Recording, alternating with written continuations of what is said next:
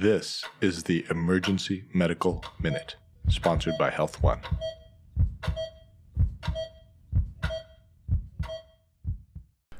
Okay, friends, so we're going to do a medical minute on the radiographic findings of COVID.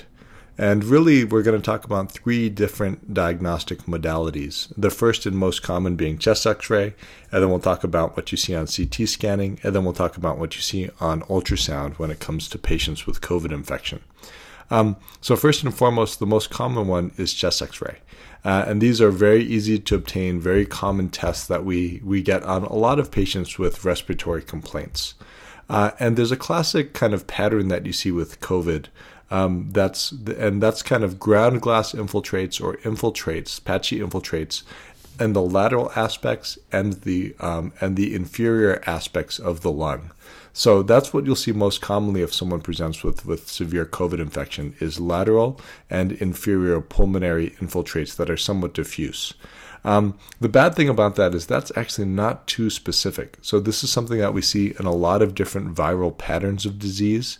And especially while we're still seeing some scattered RSV, influenza, and other viruses, um, those can give you a very similar pattern to what COVID gives you. Um, but on X-ray, that's what you find. What, one interesting thing is that with this, uh, with COVID, you often do not see pleural effusions. Um, the sensitivity of um, X ray, as you might suspect, is actually pretty poor. So, in some studies, it's as low as 17% of patients who have positive COVID uh, have an x ray that's abnormal. And then in other studies, there's as much as 59 to I've seen one as high as 70% have at least some type of abnormality with x ray. So, I think that, that with those studies being all over the map, a lot depends on how severe patient's symptoms were when they presented with x ray. Um, but I don't think you can really hang your hat on an X-ray diagnosing someone with COVID. Um, the the test which has, um, I guess, greater sensitivity that's very easy to do at the bedside is ultrasound. Uh, so ultrasound has been used um, in COVID patients, um, you know, in China and in the United States to see if they may have pulmonary infiltrates.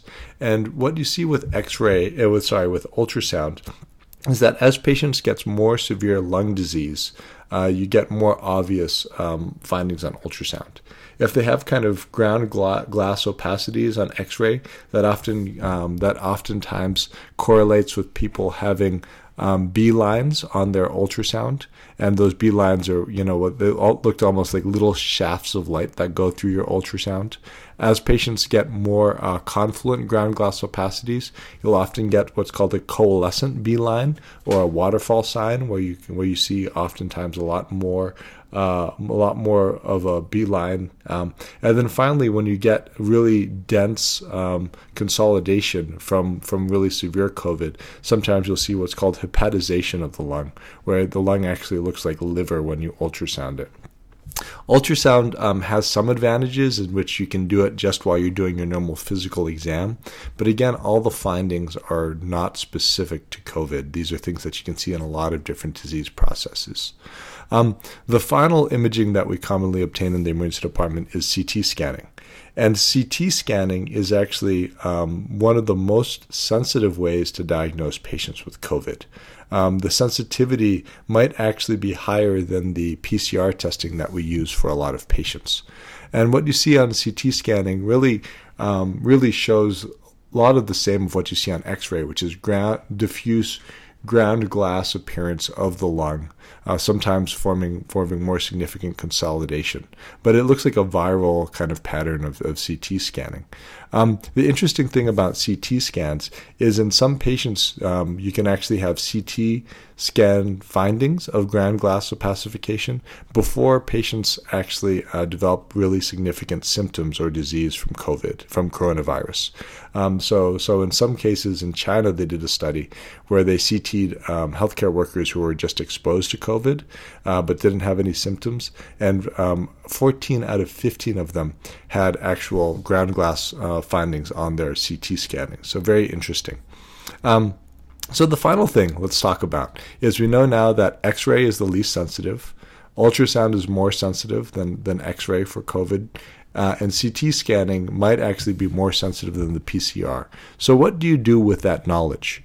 Uh, and I think that that while it's really um, great to to know the patterns and to understand what you might be looking at, I think for most of us as clinicians, we have to ask if what we're doing with getting imaging is actually going to change management. Um, we know that, for example, most of the diagnosis of COVID is made by your clinical assessment and then with a PCR test. And, uh, and I think that's still the way that most of us should be approaching patients with potential COVID. Um, anytime that we order a chest x-ray, we of course expose staff to potential COVID, you know, because we have to have our radiology techs come in and take the x-ray. When we order a CT scan to di- diagnose uh, COVID, we, ex- we expose more uh, of our of our staff, but also expose patients who have to go through the same CT scanner, which is not as easily cleaned, and then we slow down slow down the flow of the emergency department. Um, so the big question is should you even obtain imaging when it comes to trying to make the diagnosis of COVID? And I think that there's other help that you can get from the Center of Disease Control, who recommends that chest x-ray and CT scanning, and I think by by extension ultrasound, not be used as the uh, way to diagnose a COVID-19 infection.